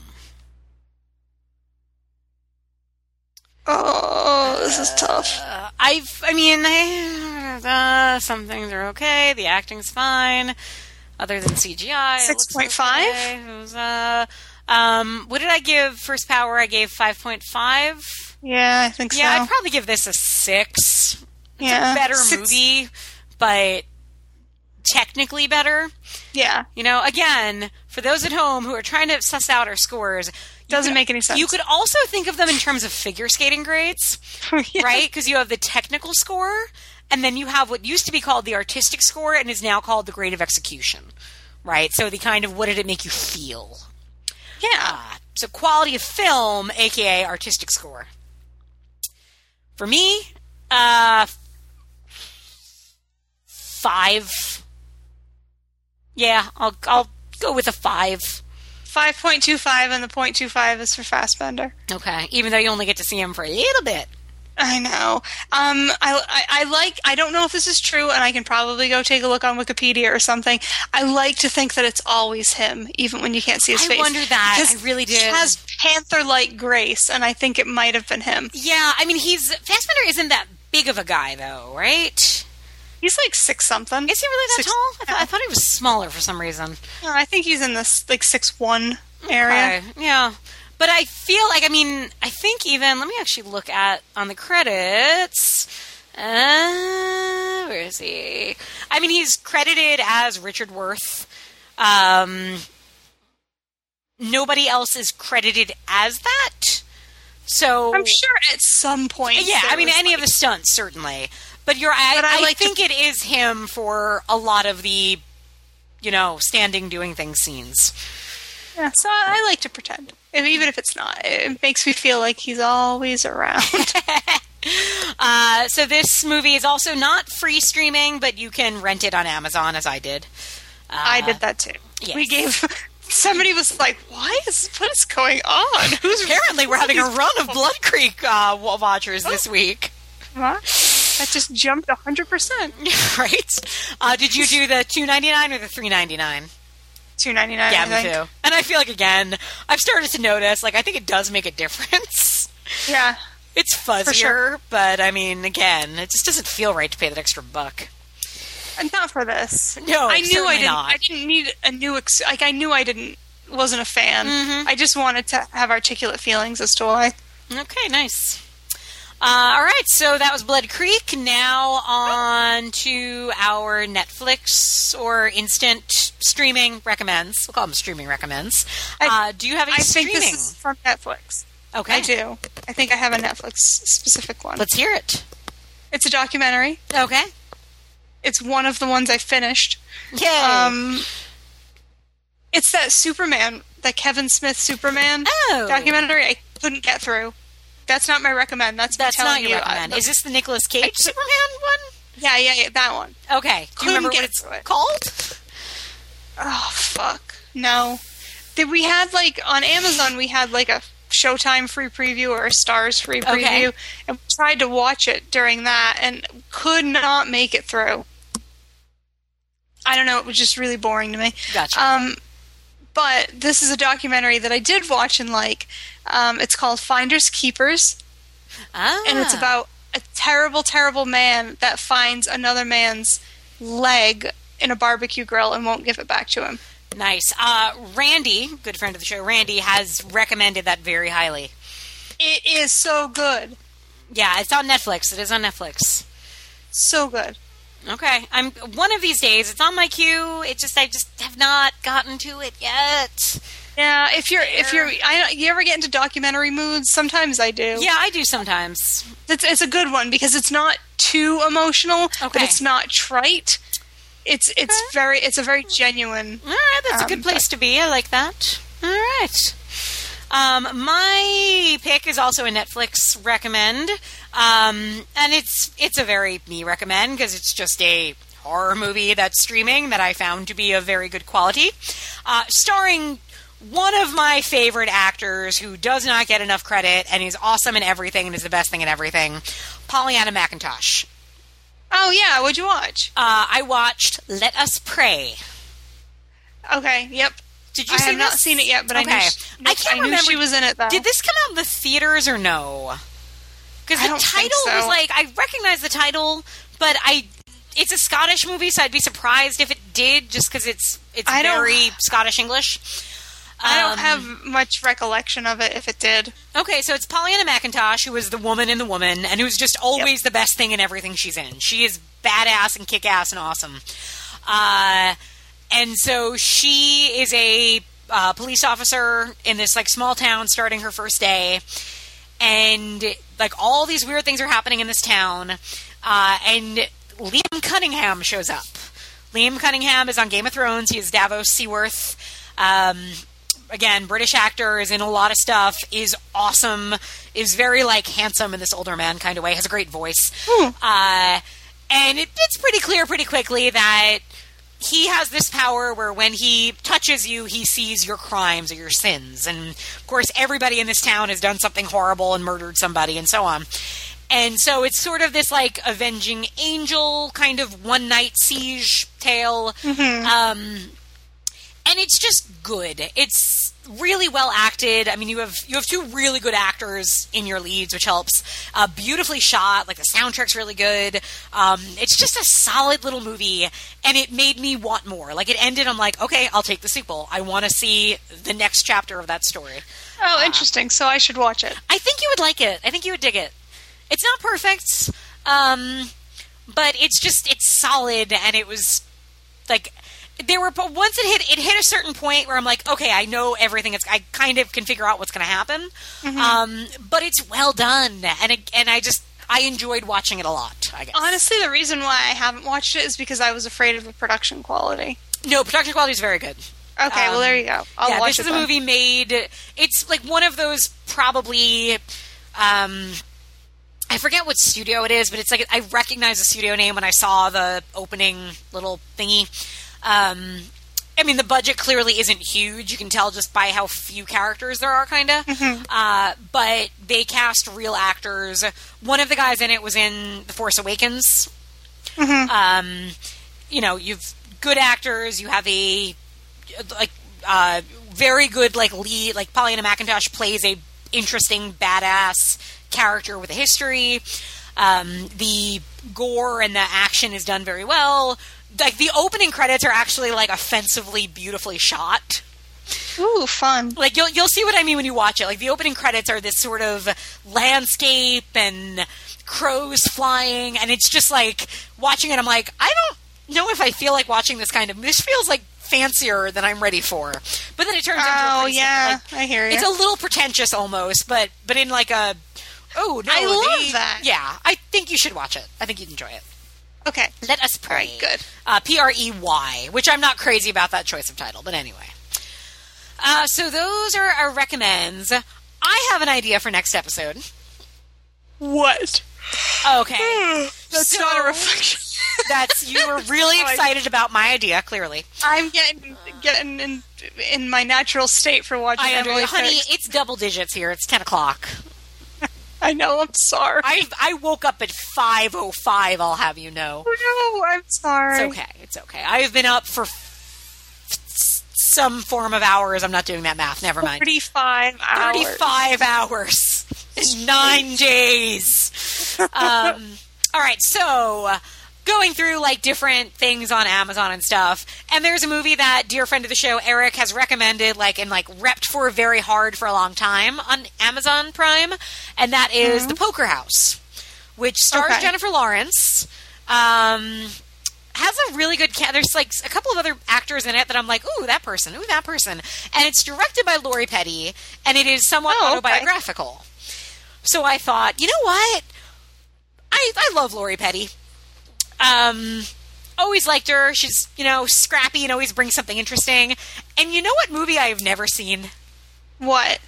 What is like the most Tank Girl? Tank Girl? I've never seen Tank Girl. I've ne- never seen Tank Girl either. You've never seen it either. Uh uh So how about Poker House and Tank Girl? Wow, we're cool. Yeah. All right, that's do it. that's the next episode. Um, Poker House is on Amazon Prime. Tank Girl, I think, is not, but I think it's a two ninety nine rental on Amazon. So, unless my library has it, I should check that first. Actually, Yeah, I, I I'm gonna try to get in that habit too. I'm at the library every week, and I never think to do anything with movies. and I'm sure you guys have Interloan, right? yeah, Yeah, use that. I never never think to do anything. Girl, I know. I gotta get on missing out. Everybody out there, support your library. It's a wonderful institution. it. Is. I love it. It gives me books, and it feels like I'm shopping, but I'm not spending. You're money. not spending money unless you return things late, and then you're spending a little money. I still owe twenty five cents. That reminds me, I'm angry at um, my hometown library because my mother got a book out from the library and it came with a DVD. And my mom, when she got the book, she it was like it was an interloan library where she had requested it, and they gave her the DVD. She's like, "Oh, I didn't ask for this." They're like, "No, no, no, it goes with the book." Okay, and like a book usually has like a two three week um, checkout. Oh, the DVD yeah. was one week, and my mom didn't know. So like she got an overdue notice, and she was like, "What?" And they weren't like uh, they weren't going to waive it. So I'm kind of I forgot. I need to battle the Patchogue Library in my mother's honor. But anyway, other than Dude, that, Fight the power. other than that, libraries are wonderful, and you should all support them. They are. On that note, I wish everybody uh, a horse-free next few weeks. Don't get trampled. Do not. Good night. Why'd you come in here looking like that in your cowboy boots